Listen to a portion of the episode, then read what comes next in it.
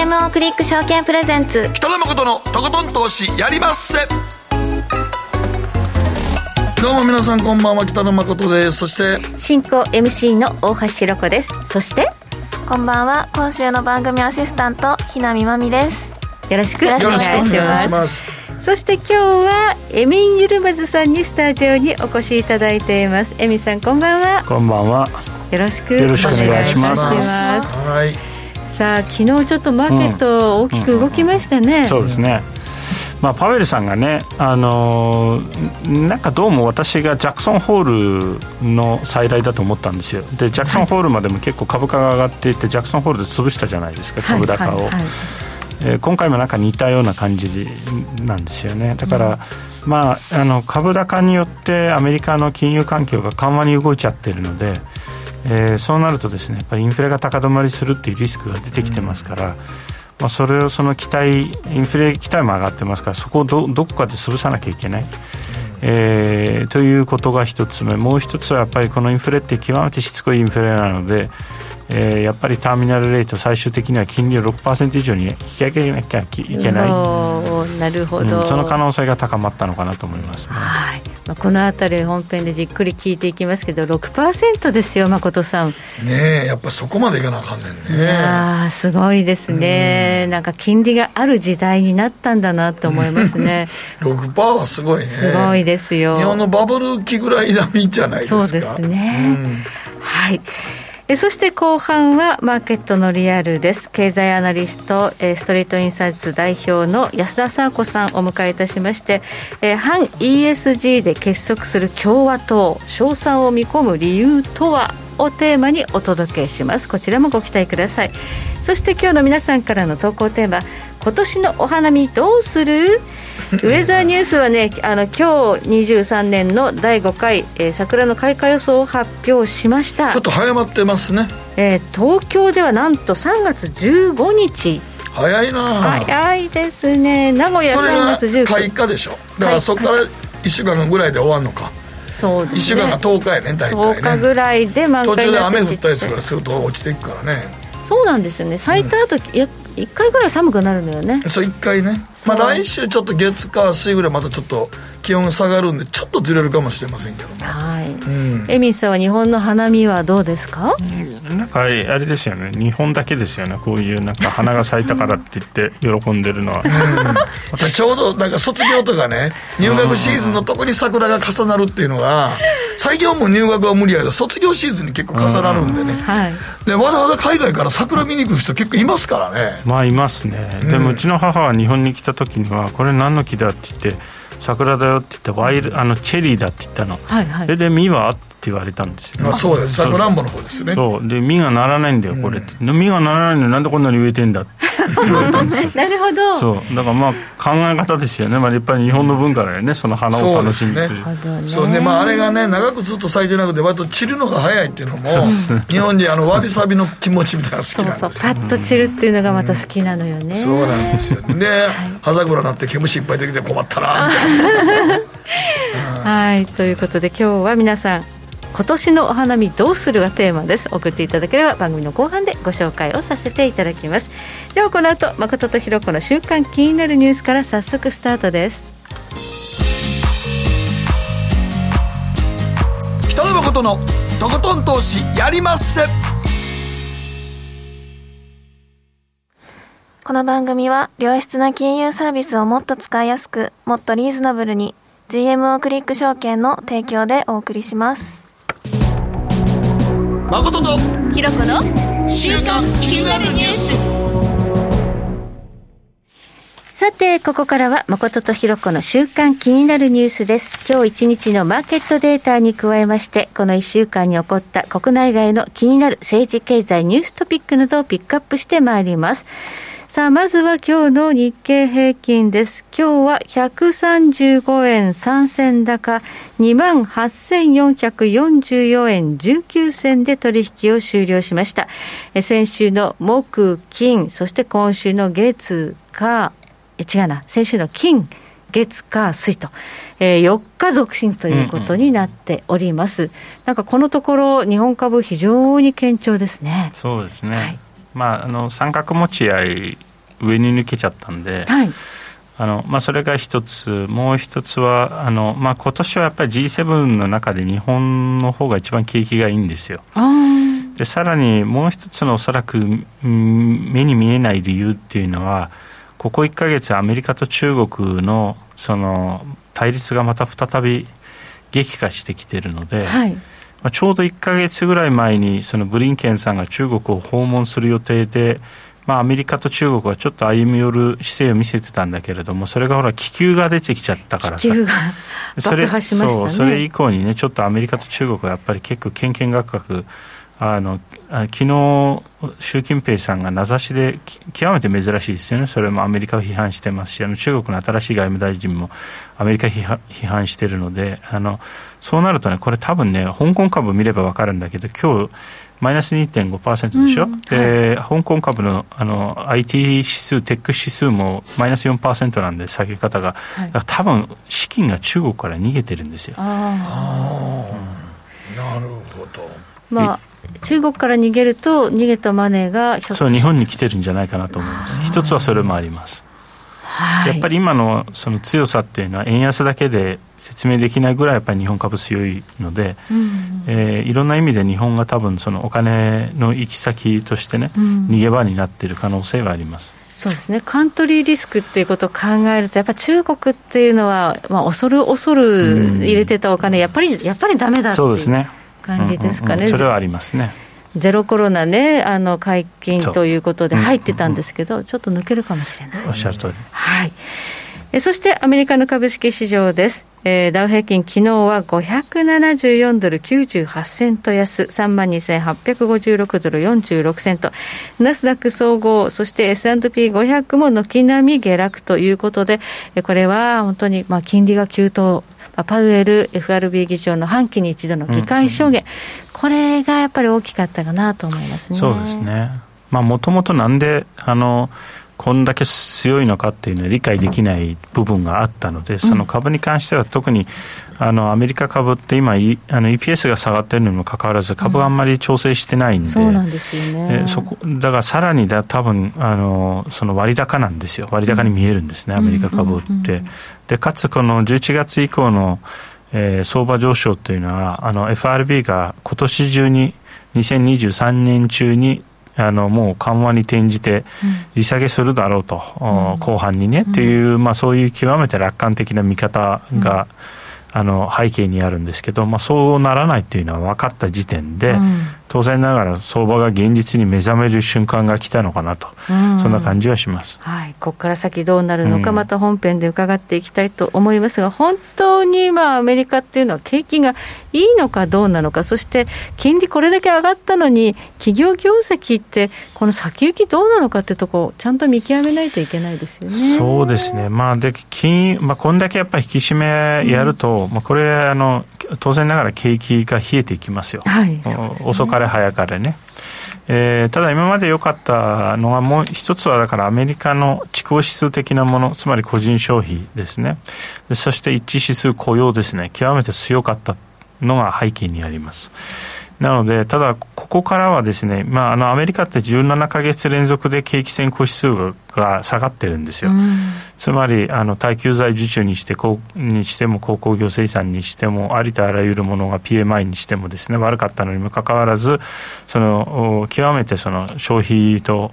えーまあ、雇用が強かったんでただここからは悪化してくると思うよ雇用も消費も。はい、そのあたり含めてまた後ほど伺っていきたいと思います、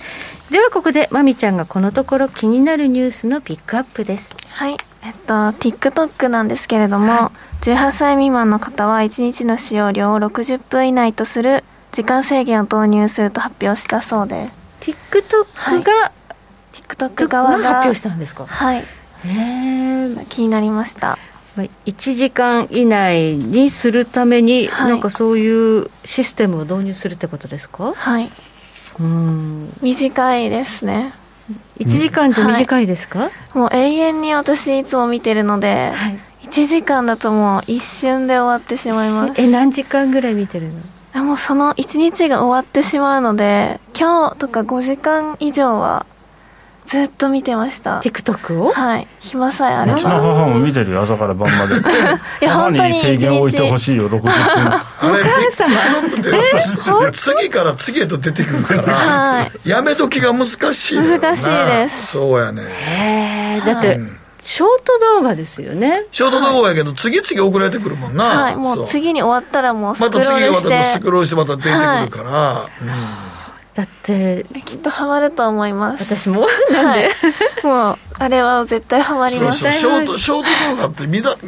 あっという間に終わるからすぐやめれるかも、はい。意外と次々送ってきよるからちょっしかも面と難しい白いんですよ。面白いんですか？うんあれきりないね、もう。切りないです。はいで、えーいろいろと非難の声でもあるんでしょうか？子供は見すぎるとちょっとねまあ、保護者がこういろいろと、はい。うん。えーアプリに文句を言うということで、えーちゃんとそういう制限する措置を取るとはい、うん。いうことなんですね。うん。まあ、だからこの今の子たちっていうのはあの長い動画があまり見られないっていうか、長いのはちょっと我慢できなくて、はい。つまんないとすぐ次の動画を見る YouTube よりもやっぱりはい。TikTok なんやね、そうそうあそうだから今回のあのねスシローとか全部 TikTok やからみんな。スシロー。いまだに出てきますよ出てくるよね、はい。あれもね、うん。はい。あそうなんですか、うんまあ、ちょっとねあの時代とか文化がすごくこう変わって、ものすごく短くなってる、ただ短いものをたくさん見るって感じなんですね。そうそうそう、はい。だからあれはとだから止められないから、はい。特にあのなんかベッドで寝る前に見てたら寝られへんだいやわかりまます、うん。うん。あ、はい。じゃあ誠さんも見てるいやいや時々だからねだから勝手に上がってきよるから、そうそう。でつい見てしまったらどんどん見てしまうって感じになるから、うん。エミンさんも？いやあのね私はそのなんかある映画のクリップはい。映画のクリップをなんか1分ぐらい流すややつがあるじゃないですか、うん。あります1分とかあります。2分とか、でそういうの見見たら気づいたら映画全部見てたっていう。最初から普通になんかね私ほとんどのあのスクリストリーミングサービス入ってるんで、はい。もう最初から普通にまともに映画見りゃよかったなと思って 結局全部 TikTok で見た。TikTok では断片的に。そう断片的に載ってるんでそこで全部クリップビデオクリップ一個一個見たら映画全部見ました。なんだそれ そうまあそうやってずっと見てしまう中毒性っていうのがあるんですね。ありますね。だからやっぱり時間制限子供にはさすやろうなと思うね、うん。うんまあ、それとは別のニュースなんですが、まあ、政治的に言うと、アメリカではね、政府職員の TikTok 利用が禁止というのが決まったということもあるんで、まあ中国資本やからっていうのもあるけどね、うん。まあね、そのアプリ使ってると、なんか情報がなんかね、漏れてんじゃないかとかなんとかいろいろ言われてますこれもまあ米中対立の一つですね。そうですね、まあ、でもあの、それはある意味当たり前で、まだアメリカの方が甘いと思いますよ、だってアメリカの,、あのインターネット企業って中国でで何もできないわけですから。確かにそううん、だっ。て中国、ツイッターも使えないし、うんうんあの Google もないし、フェイスブックもない中で、アメリカが中国のあの要はアプリを許可している時点で、これはもうそもそも論として、アメリカって、すごい懐が広いと思った方がいい。なるほど。だから、まあ、ようやく禁止なのかっていう感じですかね。うんそうですねはい、ここまで、えーマーケット、えー気になるニュースでした。この後コマーシャルを挟みまして、マーケットフロントライン、エミンさんにじっくりと伺ってまいります。北野誠のとことん投資やりまっせ。みんな集まる。集まるよ。いらっしゃい。ご注文どうぞ。うーんと大盛りラーメンにトッピングでチャーシューコーンメンマ海苔それに味玉白髪ネギで。ああバターとワカメも全部のせい一丁シンプルにわかりやすく。株式 FX は GMO クリック証券。占いましたぞあなたの未来えどんな？あなたは努力次第で大きな成功を収めますただし野菜中心の食事と早寝早起き適度な運動をして健康に注意なんだよ母ちゃんのセリフと一緒じゃん未来は自分で切り開く。株式 FX は GMO クリック証券。すると川上からどんぶらこどんぶらこ。どんぶらこって何？桃が流れてくる音だよ。じゃあかぼちゃは？こ天ぷらこ天ぷらこかな？鳥は？唐揚げこ唐揚げこパパおやすみ。置いてかないで。頑張るあなたを応援します。GMO クリック証券。大橋ひろ子、投資一筋うん十年。北野誠のとことん投資やりまっせ。あれごさて、ここからはマーケットフロントラインです。改めまして、福眼経済塾取締役塾とエミン・ユルマズさんです。よろしくお願いします。よろしくお願いします。今日のテーマ、アメリカの金利はどこまで上がる気になる世界経済日本株？ということで、昨日の半期に一度のパウエル議長の議会証言、まあ、注目はされていましたけど、まさかここまでマーケットを動かすような発言するとは？みんなびっくりしたからこれだけ動いたんですね。まあそうですね。まあもう一つは、あのまあ、これは多分おそらく彼らってデータ分かってるんですよ、あの雇用統計にしても、ね、あの CPI にしてもすでに分かっていて、うん、ある程度だからその、まあ、相場のマネジメントって、 expectation management ですよね、これはね。やっぱり引き上げなきゃいけないっていうメッセージを強く伝えなきゃいけない。っていうのはあります。というのはあの、そもそも論としてね、FRB って何をやろうとしてるのか、いろんなその理事が年がら年中話してて、矛盾してることを言ってるんですよ、だから、先週なんかもそうじゃないですか、なんか貸し借りがあのはとあのタカ派的なことを言ってた一方で、あのボスティックがすごいハト派的な、しかもちょうど予定もされてないのに、なんか株が200日移動平均線に差し掛かったところで出てきて、ハト派的なことを言って、あの株が反発したんで、うん、でなんか裏で取引でもやってんじゃないかと疑うぐらいのですね、はい、なんか不思議な行動をしてるんですよ、でもあのボスティックは確かあの、えーと、インサイダー取引みたいなので批判されたこともあります。じゃあ、株も持ってる可能性あるんですね。なので、はいなんかね、ちょっとね、一貫性がないというかですね、そのあとそんなに喋る必要ないんですよ、理事が全部。パベルだけ喋ればいいいい話で要人がいっぱいいますよね。よね。考えていろんな人がコメント出しすぎなんですよね。出しすぎですよね、みんななんかいろんないろんなこと言ってて相場がなんか、あのその全部彼らの発言に振り回されてるみたいなところがあるので、私ものすごい違和感があるんですよね、相場っていうのは本来であればそういうもので動くもんじゃないんです、ファンダメンタルに沿って動くはずです。企業業績とかですね、マクロ環境。こんだけなんかこのえー、なんていうのかな、アイドルグループみたいになっちゃってるよね、なんかこう、その中央銀行のなんか理事たちっていう 総裁の発まあ、おそらくエンジョイしてるんだと思いますよ、本人たちもね、そういった、まあ、権力っていうのはね、全世界がそこに注目して見てるわけですからね。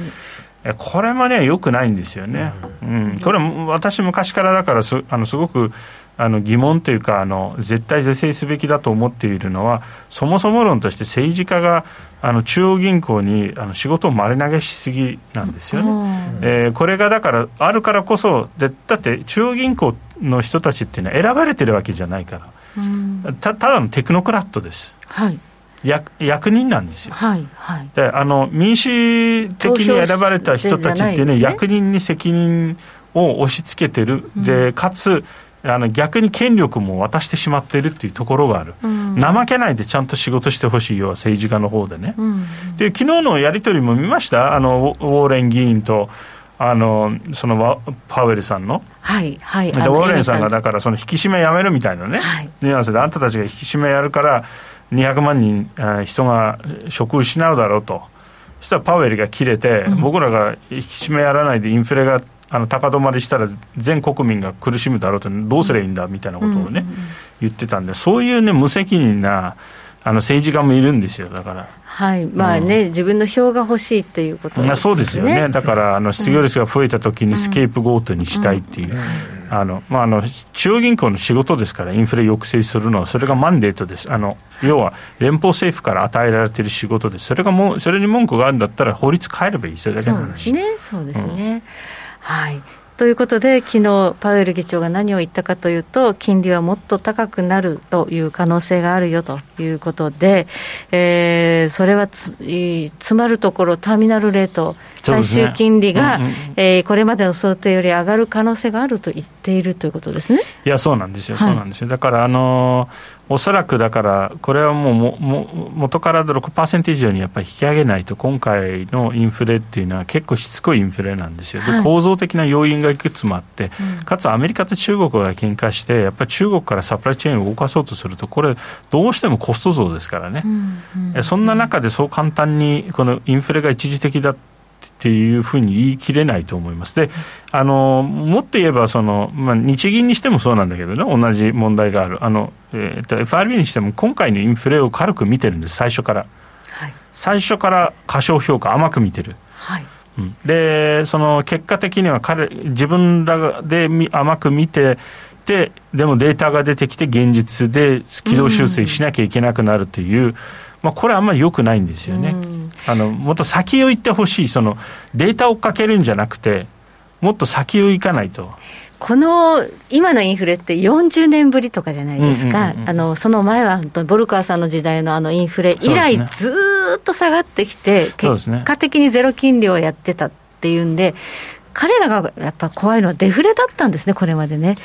えーとまあ、そのデフレ経済、もしくは低インフレのディスインフレが長期にわたって続いたのが、はいまあ、それもそれで実は実際にはまあ中国っていうまあ大きなね、ね。えー、まあ、デフレ要因というのはある。グローバリゼーションでね。そうねグローバル化あった、そうあったわけですしかつその生産性の低下っていうのはそこにあったんですよ、はい、それも構造的な話なんですよね、そのあの金融政策でどうにかなるものではないんですよ、本来であればね。だけれども、私はだからあの、ある意味その、何をやったかっていうと、コロナであのパンデミックの時に、えー、壮大な社会実験をやったんだと思います、はい、欧米諸国は。で、それは、ベーシックインカムを導入したらどうなるっていう壮大な社会実験、はい、で、その社会実験の結果、見事に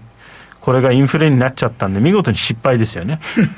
まあ、アメリカの場合は、もうコロナの時だけじゃなくて、バイデン政権になってからもちょっとお金、やっぱ配りすぎましたね、まあ、ベーシックインカム的だったかなそうなんですよ、はい、でそのでなんでベーシックインカム導入しなきゃいけないんだっていうことをちょっとあの考えたら、はい、これね、世の中ね、これから自動化して AI 化して人が不要になるんです。ああテクノロジーでロボットが。そういうこと。だからあの世の中のすべて偶然ではなくてあの裏をたどれば大きな流れがあるんですね。例えば欧米で高まる移民反移民センチメント。でこれはねなんで移民を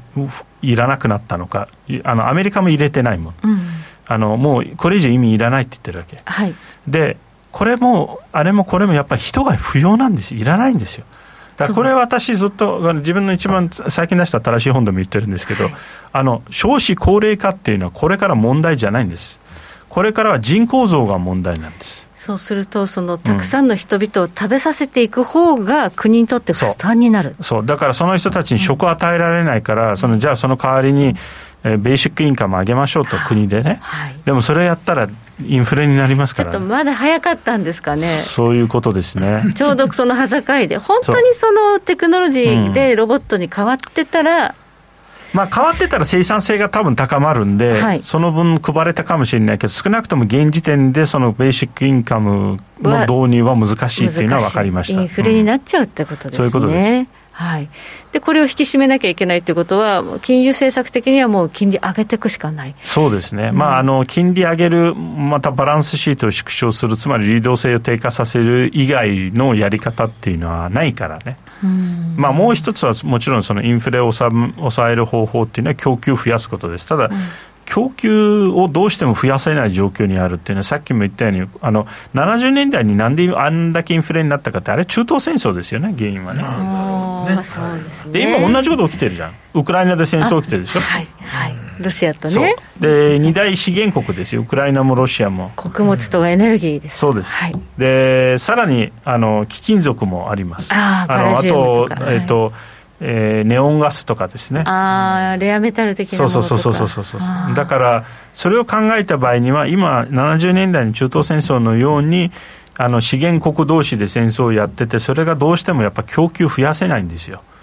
つまりそういう意味で需要がどうしても供給を上回る、これは構造的なインフレ要因で、もう一つ、やっぱり中国からサプライチェーンを外せば外すほど、供給増やしようがないじゃない、だって一番、一番供給を作るとこから外そうとしてるんだから。そうですね、うん、世界のデフレを作ってたのは中国ですからね、ここれまでね。それが、うん、あの要は痛みを伴うわけ、その簡単ではない、中国から、まあ、アップルはあのそのえー、インドに組み立てをね、インドに動かそうとしてるけど、そう簡単なものじゃないですよね、インドに動かすのは。私、不可能だと思う、はっきり言って。なんかそのね、精密さに欠けるみたいですね、うん、不良品が多いみたいですね。いや、それもあるし、もう一つはですね、あの要はあのインフラなんですよ。ああ、まだまだ。そう、ある国で生産、生産要は製造業を、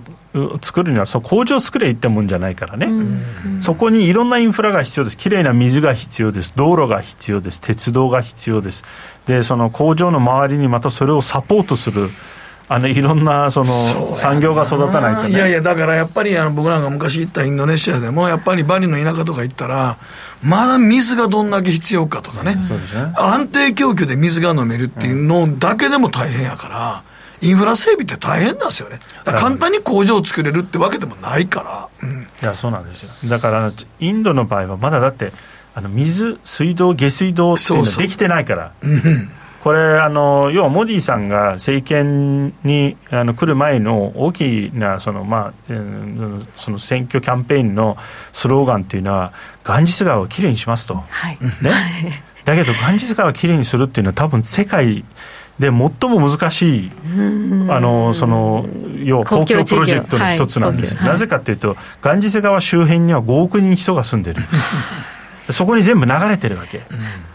まあ、流しちゃうもう生活排水がね。そう。そう生活排水。でそこを全部要はあの整備しなきゃいけないしそれを全部あのきれいにする設備を作らなきゃいけない。これ壮大なプロジェクトですよ。すごいね、うん、すごい設備投資が必要で、うん、めちゃめちゃコストですよね。いやいやだからそれをやろうと思えば一大公共大公共事業なんやけどそれでまあ国がやるってほんまなったらそうどうやるのかってことやねんけどでもそんな簡単にはこんな工場作れないよやっぱり。ですよ、ね、まあ、そこにはまだだからインドはいずれ私はそうなると思いますよ、うん、時間かけて。もちろんインド,、インドもあの発展します。あの、だけれどもそれは今すぐなんかアップルの工場を移せるかってこう移せないね、うん、やっぱり日本に持ってくるかアメリカにも持って帰るかしかどっちかしかないんですよ、うん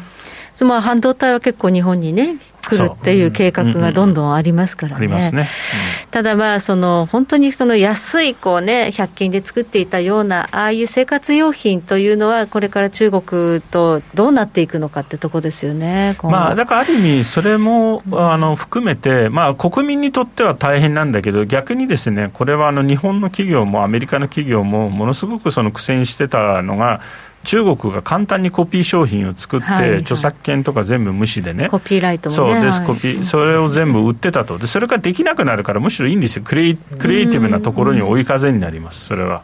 あの国民にとってはこれコスト増です。日本の昭和も日本がコピーばっかりしたわけやから、うん、まあね昭和の頃はね。そうそうそうそう。それをやって中国は今度それを取って代わってやって、うん、しかも巨大規模でやったっていうのがね。うん、うんそうすると、まあ、あのインフレっていうのは構造的にね、起こるものであって、うん、この金利がどうとかっていうことでは、まあ、なかなか値絶やしにはできないよね。金利はだから最低限です、最低限。できることとして、うん、あの暴走しないようにね、うん、だからほっとくと、多分2桁になります。なっちゃう。うん、だから暴走しないようにあのあ、せめて金利上げで抑えるしかない。に、でこれあの、アメリカの話でばっかりしてるけど、日本は今年中に私、ゼロ金利やめると思いますよ。マイナス金利やめると思います。あマイナス金利解除、YCC だけじゃなくてそうあの日本の、これ断言します、あの2年以内に日本の政策金利は2%に上昇します。2%? 2%そう、2年以内に。はいはい、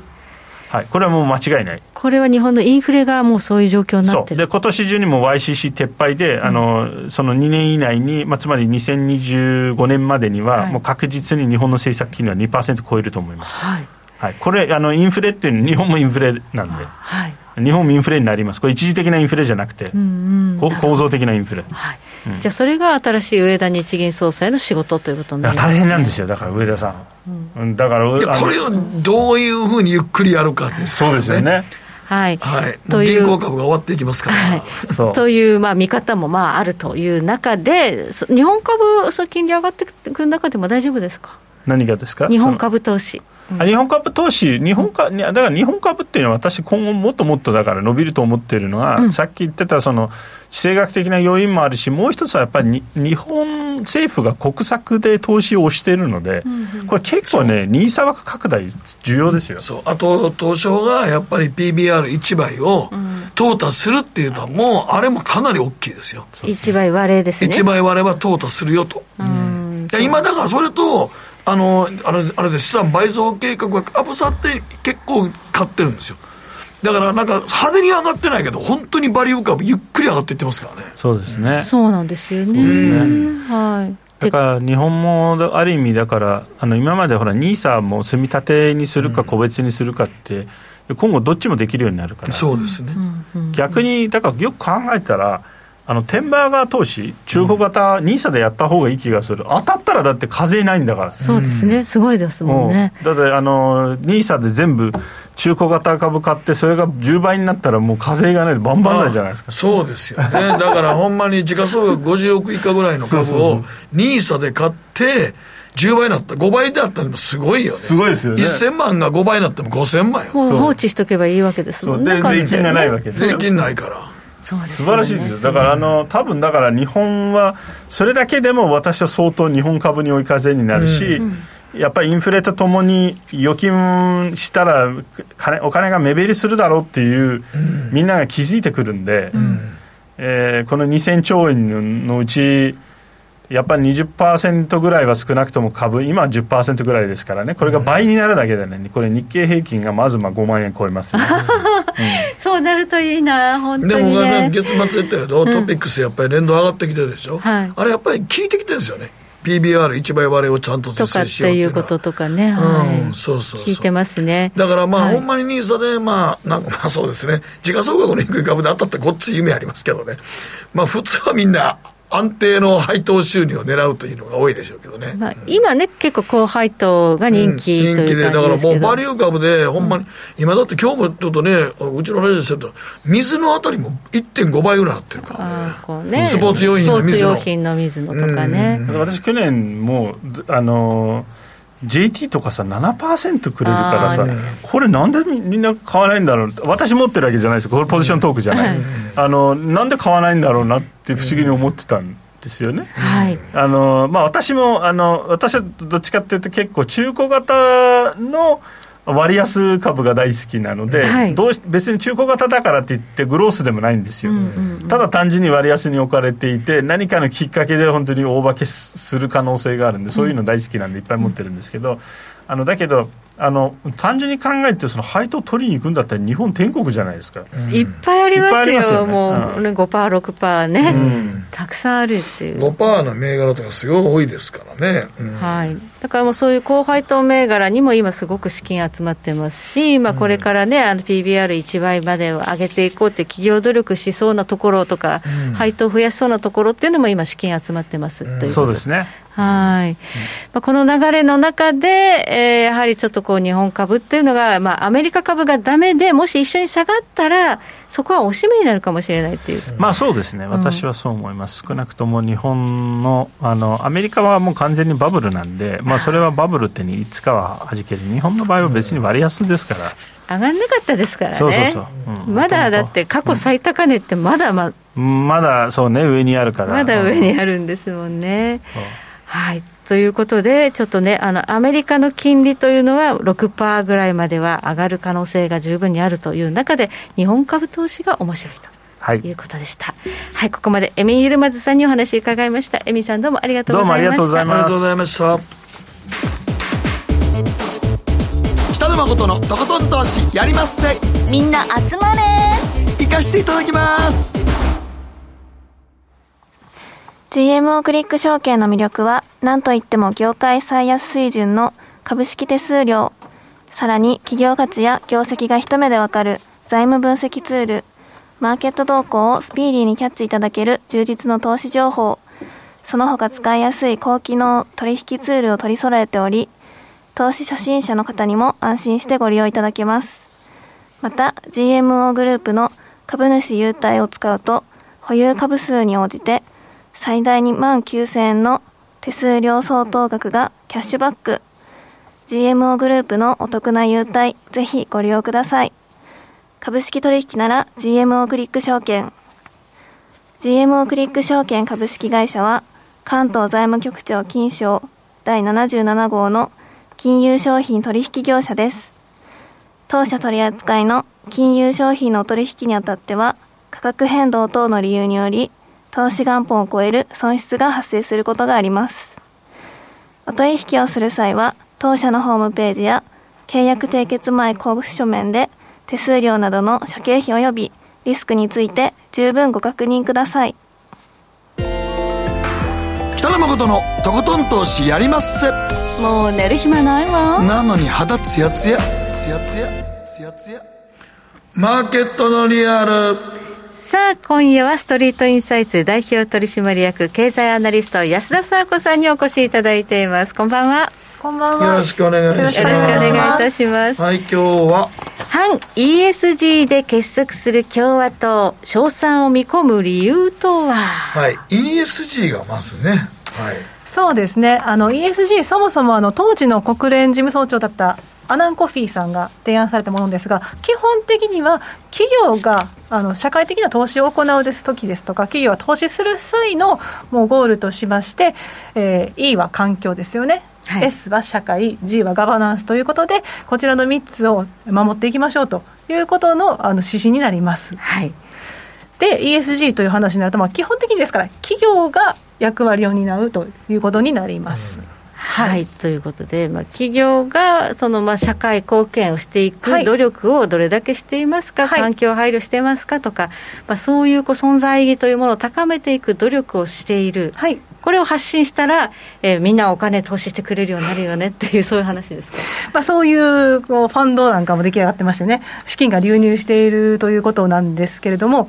そもそもでも ESG って日本では割と認知度が高いというふうに、うんまあそうですね、ESG 投資で結構、そのファンドとかね、はい、投資信託とか、はい、結構プロモーションしてますよね。そうですよね、うん、あと SDGs の絡みで、これはその国連の持続的な開発目標というところで、われわれの社会に落とし込んでいくような目標になってくるわけですが、そこのバッジなんかお話しされてましたけど、はい、というところもあるので、非常にあの皆さん、意識高くいらっしゃるのかなと思うんですよ。で実際に確か損保保険が2021年に実施した世論調査では、日本人の場合も6割以上がご存知であると。SDGs という言葉を知ってるし、聞いたことあるしと、認知度高いんですよね。まみちゃんも知ってるもんね、SDGs ね。言葉だけ。はい。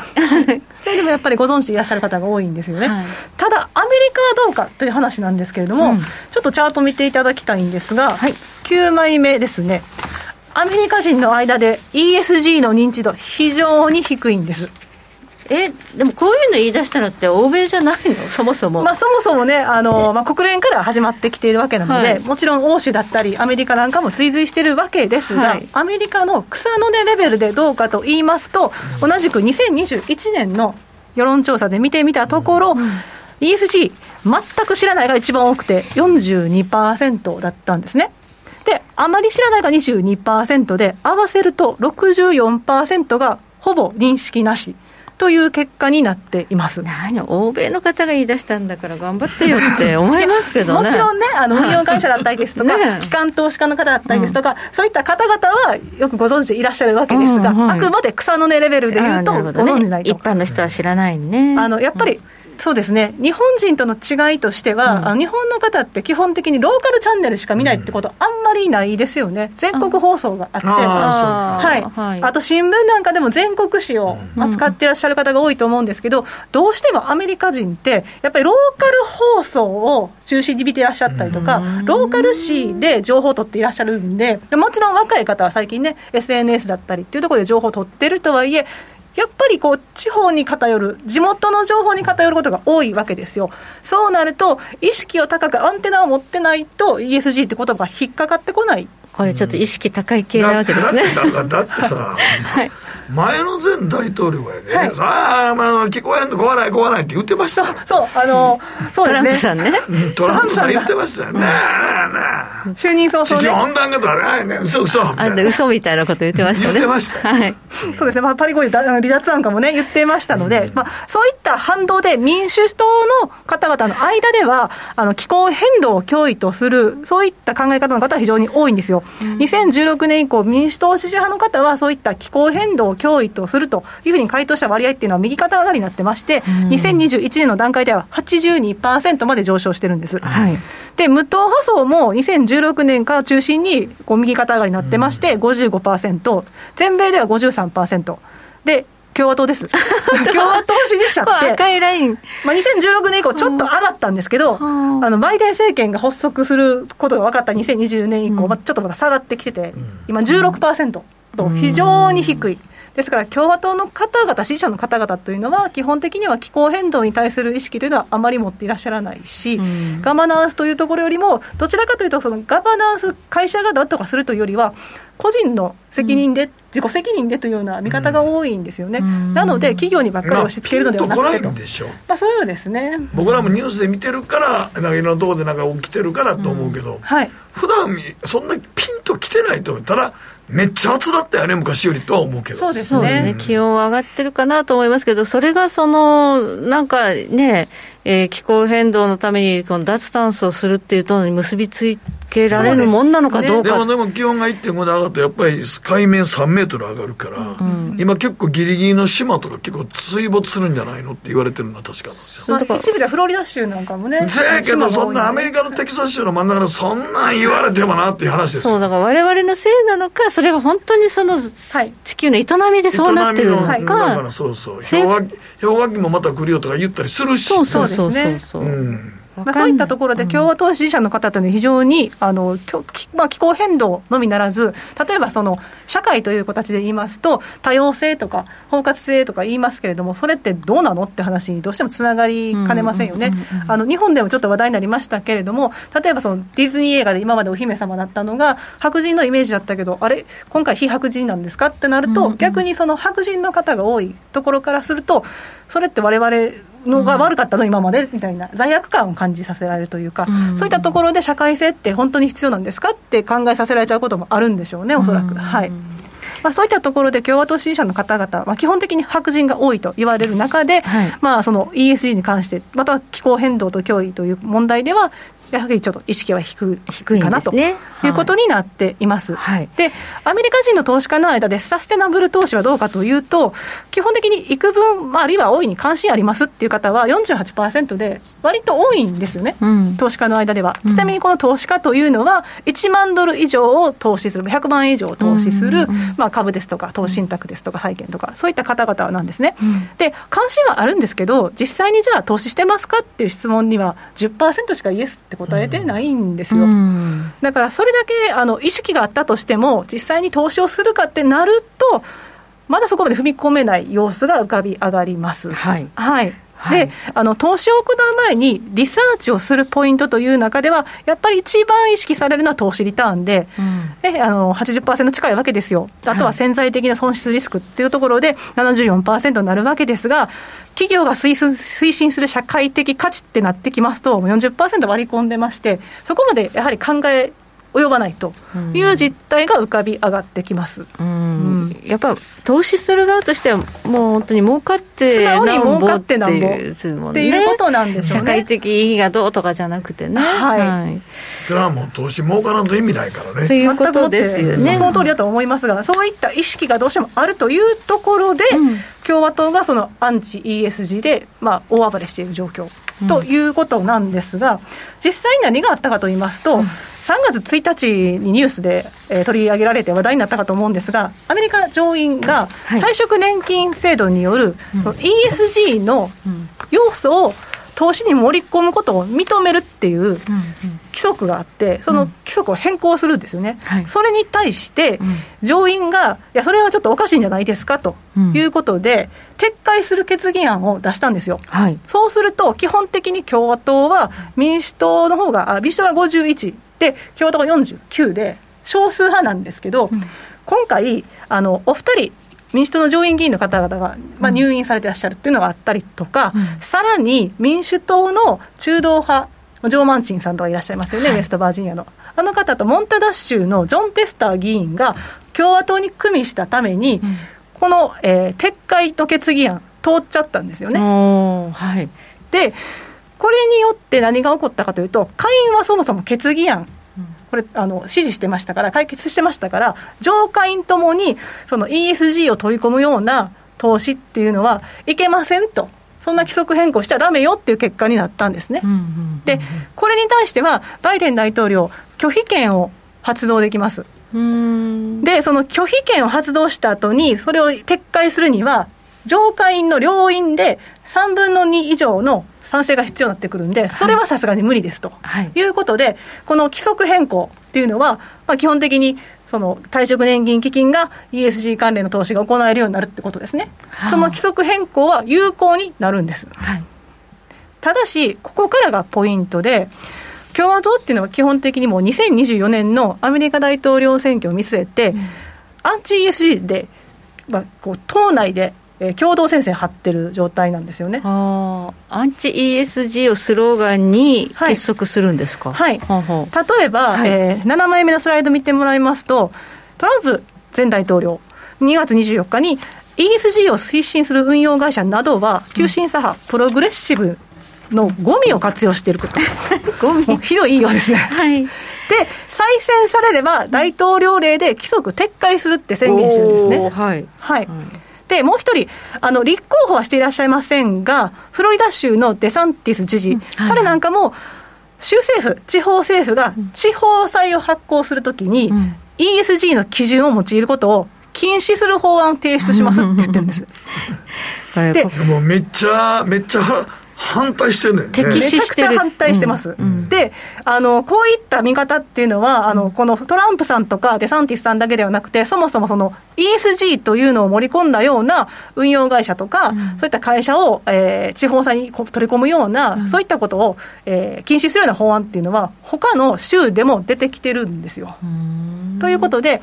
かなり ESG に対して実は今、風当たりが厳しい状況でもあるわけですね、はい、なんかこう、ESG だよって言ってれば、お金が集まる時代ってなく、じゃなくなっちゃったんですね。そうですね、あの今は共和党から非常に、早いな、ついこの間まで ESG やないとあかんって言ってたやなんかそうそうもちろんバイデン政権は気候変動対策ですとか、ESG に力入れているので、うん、そういった意味では推進はしているんですが、その一方で、共和党というのは、これをもうぶち壊したい、そんなもんおかしいやろって言ってんだよね、そうなんです、で、まあ、理由がありまして、そのマコーネル上院内総務なんかは、左派の政治運動の追及に利用してるだけでしょ、まあ、政治的に利用してるだけですよねっていうふうに批判してるんですが、その他に言われているのは、その基本的にその年金基金っていうのは、あの義務があるわけですけど、何が義務かって言いますと、フィディシャリーデューティーっていうのがあって、まあ、受託者責任ですよね。うん、何ですかっていうと、受託者は顧客の利益を最大限とすることを目標として、それで合理的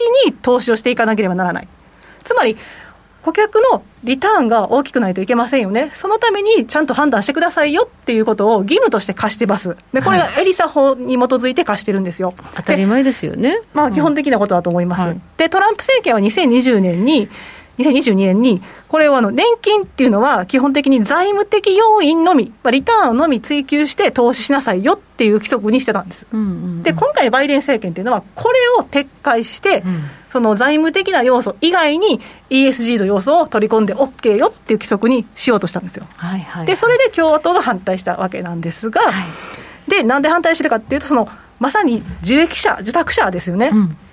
でこの受託者責任というところで顧客の利益って ESG に投資して必ずしも実現できるんですかっていう。そうですね。はい。実際に運用利回りとか、まあ、運用益は上がってるんですか、はいそうなんですよ。で、そこを問題視しているというのと、あとはその、いわゆるウォークキャピタリズムとか言われるんですが、うん、まあ、社会的正義を目指した資本主義なんか言われるんですけど、はい、まあ、先ほどちょっと話題に出ましたその人種差別の撤廃とか、社会的な問題とか、そういったところの改善を促すような資本主義っていうのを民主党が追求してて、そういった政治的な取り組みの一環でしょっていうことなんですよね。で、これについては、あの特に規則変更にですね、この規則変更については、ちょっと法廷闘争のリスクも出てきてまして、で今回、確かにバイデン大統領、拒否権発動して、ESG の投資っていうことができるようにするっていう規則変更ができる一方で、はい、ユタ州ですとか、えー、ケンタッキーとルイジアナ州も含めて25州、ちなみにケンタッキーとルイジアナ知事が民主党なんですけど、うん、この25州が何をしてるかっていうと、州の司法長官が退職年金基金に ESG を考慮することを認めるような今回の規則変更っていうのは、法的権限を逸脱してると、いうことで、労働省を提訴してるんですよ。はあ訴えてるんです訴えてるんですね。で、25州といえば、アメリカ全米50州ですから、半分。半分だ。はい。なんで、ちょっと今後の行方がどうなるかっていうところが注目です。で、何より今、あの最高裁の判事の構成って9人いる中で、保守派6人ですよね。はい、なので、ちょっとこの規則変更について、もしかすると、ちょっと法的権限、本当にあるんですかねっていう問題が、もしかしたらつくかもしれないなということですね。裁判で最最高裁まで行けばね。行けばですよ。行けばっていうことですね。はい、はい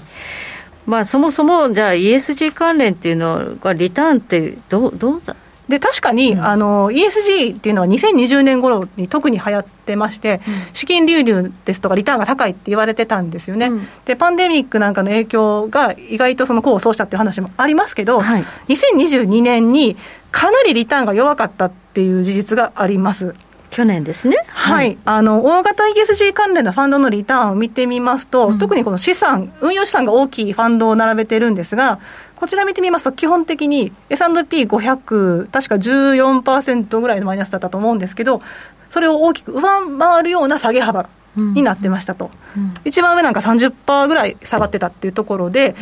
軒並みあの弱かったというふうに言われています。はい、で、えーと、iShares、ESG、MSCI、USA リーダーズっていうのがあるんですけど、これ ETF ですね。はい、これは MSCI、USA、ESG、リーダーズインデックスっていうのを、えー、基調とした ETF それに連動する ETF なんですけど、2月末までの1年間のリターンを見ると、この ETF ってマイナス8.5%。ダメじゃん。ダメでしょ？弱い、ね。ESG 関連の銘柄のパフォーマンスって ETF 全然ダメだと思うけどな。で、S&P500 は4.6%プラスなので、うんもしかしたらこの ETF だけかもしれないっていう話もありますが、でもちょっと弱い理由もありまして、はい、基本的にその ESG に対して対応できるっていう企業は、まあ、その利益を計上しているまあ、盤石な企業が多いっていう意識が、見方がありますけど、まあ、それだけ余裕がないと対応できないってことですよね。ででその例えば MSCI、USA、ESG、リーダーズインデックスの内訳を見てみると、ほぼ3割が IT なんですよ。だからマイクロソフトとかアップルとか、そういうところなんですよね。巨大、巨大企業やね。ガファムですね。余裕があるからこういうことやってられるそうですね。で、2022年といえば、ナスダックが、ね、33%下落したということもあって、まあ、そういったところを多く取り込んでしまうと、やっぱりリターンは弱くなるということが分かりますという話です。結構じゃあ、金利敏感で。金利敏感で、ただ今後利上げをしていくので、さらにね、利上げ幅拡大していくので。いやいや、それ企業として ESG 取り入れるとかいうの、ほんまによっぽどメガとかの、でかいとかで余裕ないもん、そら。そうなんですよ。で、おっしゃる通りで、あの、例えば、そのちょっとこう今回話ちょっとずれますけど、うん、アメリカ証券取引委員会も2022年3月に企業に対して気候変動開示規則案っていうのを提示したんですね。そしたらあのその後にパブリックコメントの期間を設けたんでいろんな会社からまあコメント出てきたんですが全米独立企業連盟、まあ、中小企業ですとか、うん、あの個人事業主とかそういったところが集まっている連盟なんですけど、ここがものすごい抗議してまして、はい。情報開示に必要な会計士とか弁護士とかって、うん、そんなんわれに雇う余裕ないよって、そうだよね。ちょっとどっかで聞いたことある話ですよね、あのインボイス制度、あ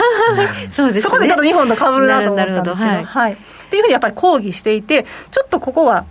これからどうなるかまだわからない状況でもありますので、はい、ちょっと ESG、アメリカ国内ではどんどん進むかと思いきや、ブレーキかかりつつあるのかなというふうに思われます。はい。まあ、資本主義でこう、ね、会社が伸びて、業績が伸びて、そこに投資するっていう、本来のあり方とちょっと違う社会的意義とか、なんかそういうのを深、まあ、ね、加えるってことですから、それもコストになるわけですね、企業にとっては、負担になるっていう、はい、そうですね、だからその収支トントンの企業からしてみると、そんなに余裕はないですよっていうところにもなってきますし、うん、下請け企業のところまで、その大手企業が面倒を見てくれるかっていうと、そうもいかないわけですよね、はい、じゃあ、共和党がここで結束するということで、まあ、そういうこう中小企業だとか、はい、まあ、個人だとかっていうことをごっそり取り込めるかもしれない。そうですね、その可能性を残しているという一方で、はい、無党派層、先ほどあのアンケート、世論調査でもありましたけど、50%ぐらいがまだやっぱりちょっとこう意識が高い方たちもいらっしゃるので、ここが分かれ道になってくるかというふうに思われます。とはいえ、ちゃんとしなきゃだめじゃんって考えるリベラルな方とか。はい、おられるんですけどね、でもまあ、共和党はその辺は置いといて、置いといて。中小企業の人は、ほらほら、やっぱあかんやろって言いたいですね、もっと儲けた儲けて、それが資本主義やって、ね、そうそうそう、そうですね、もう完全な政治のなんかバイ,、ね、バイアスがかかりますね、やっぱりね。はい、はい、ここまで、えー、安田沙子さんに教えていただきました。どうもありがとうございました。ありがとうございました。北野誠のとことん投資やりまっせ。みんな集まる。集まるよエミさん。どうしたの？僕、最近考えてしまうんです。毎晩月を見上げるたびに、僕の将来はどうなってしまうんだろうって、同時に思うんです。この虚しい気持ちに寄り添ってくれる女性がいたら、好きですってよくない？シンプルにわかりやすく、GMO クリック証券。君は周りが見えてないまた怒られちゃったよ。あ、部長の前歯に、ノリ大学生のノリはもう通用したいぞ！はい。ノリをどうにかしないとまずいですよね。部長歯にノリついてますよ。もっと楽しくもっと自由に GMO クリック証券。ねえ先生好きって10回言って。それ10回クイズでしょ。いいから。じゃあ好き好き好き好き好き好き好き好き好き好き。僕も先生好き。え？もう思わず笑みがこぼれる株式 FX は GMO クリック証券さて、ここからは皆さんからいただいた投稿を紹介していきます。今日のテーマ、今年のお花見。はい、ということでございまして、美濃市の太郎ラマさん、今年のお花見は、息子の小学校の卒業式17日、箱根旅行が30、31なんで、タイミングよく見れるといいなと願ってます。去年までは花粉症でお花見どころでなかったんですが、2年間続けてきた注射による免疫療法でかなり楽になったんで、今年は落ち着いて桜を見たいと思います。箱根、いいですね。はい。はい、えー、ラジオネーム玉ねぎ小屋さん。エミンさんのお母さんと同じ方向性で個人的にはお花見よりも桜餅の方がいいんですけど 母校のマラソンコースであるダム湖の周辺が桜の名所になっているので平日の混まない時間帯を狙ってお花見しようかと思います。春はお天気の変化が激しいのでひろこさんのおっしゃる通り早めに行くのが吉でしょうね。そうですね。はい続いてはカーネギー伯爵さんからいただきました。今年のお花見こそクラシック牝馬クラシックレース、えー、桜花賞。これを阪神競馬場での生観戦に限ります。えー、満開の桜並木の中を牝馬たちが駆け抜ける光景は絶景そのものです。これで馬券を的中できれば最高です。ということで。どうやろうな。桜花賞の時も桜散ってるんちゃう？あれもほんまに大変やと思うで阪神競馬場のあの園芸の方々はほんまにあれ。ちょうどこのレースに合わせて満開になるように。うんそうやったはんねんいろいろやったはんねん工夫して。今年でもちょっと異常に早いからね。ちょっとどうでしょうかね、はい、はい、時計の針は23時27分回っています。大橋ひろ子投資一筋うん十年。北野誠のとことん投資やりまっせ。あれごこの番組は良質な金融サービスをもっと使いやすく、もっとリーズナブルに GMO クリック証券の提供でお送りしました。はい。さあ、議会証言今夜もあるありますけど、あの ADP の全国雇用者数が出てきたと思うんですが、うん、前月比24.2万人プラスで、主要層の20万人上回ったと、あ強めで出てき、ね。はい、強めで出てきましたが、うん、ドル円137円の90銭は上回ってなかったようですが、うん、はい。まあ、本ちゃんの雇用統計がね、ね。金曜日にありますから、はい、あのパウエルさんでいうと、本当にね、数字分かってるっていう話もあるんですけど、1月の雇用統計、51.7万人出た出る前の,、はいはい、あの2月1日の FOMC と後って、ディスインフレ15回言ってましたからね。あれはなんであんなにねああいうこう言ったんでしょうね。ということですね。はい、えー、雇用統計ありますのでご注意ください。さあ後半は安田紗子さんに教えていただきました、はい、安田さんどうもありがとうございました。ではまた来週お会いしましょう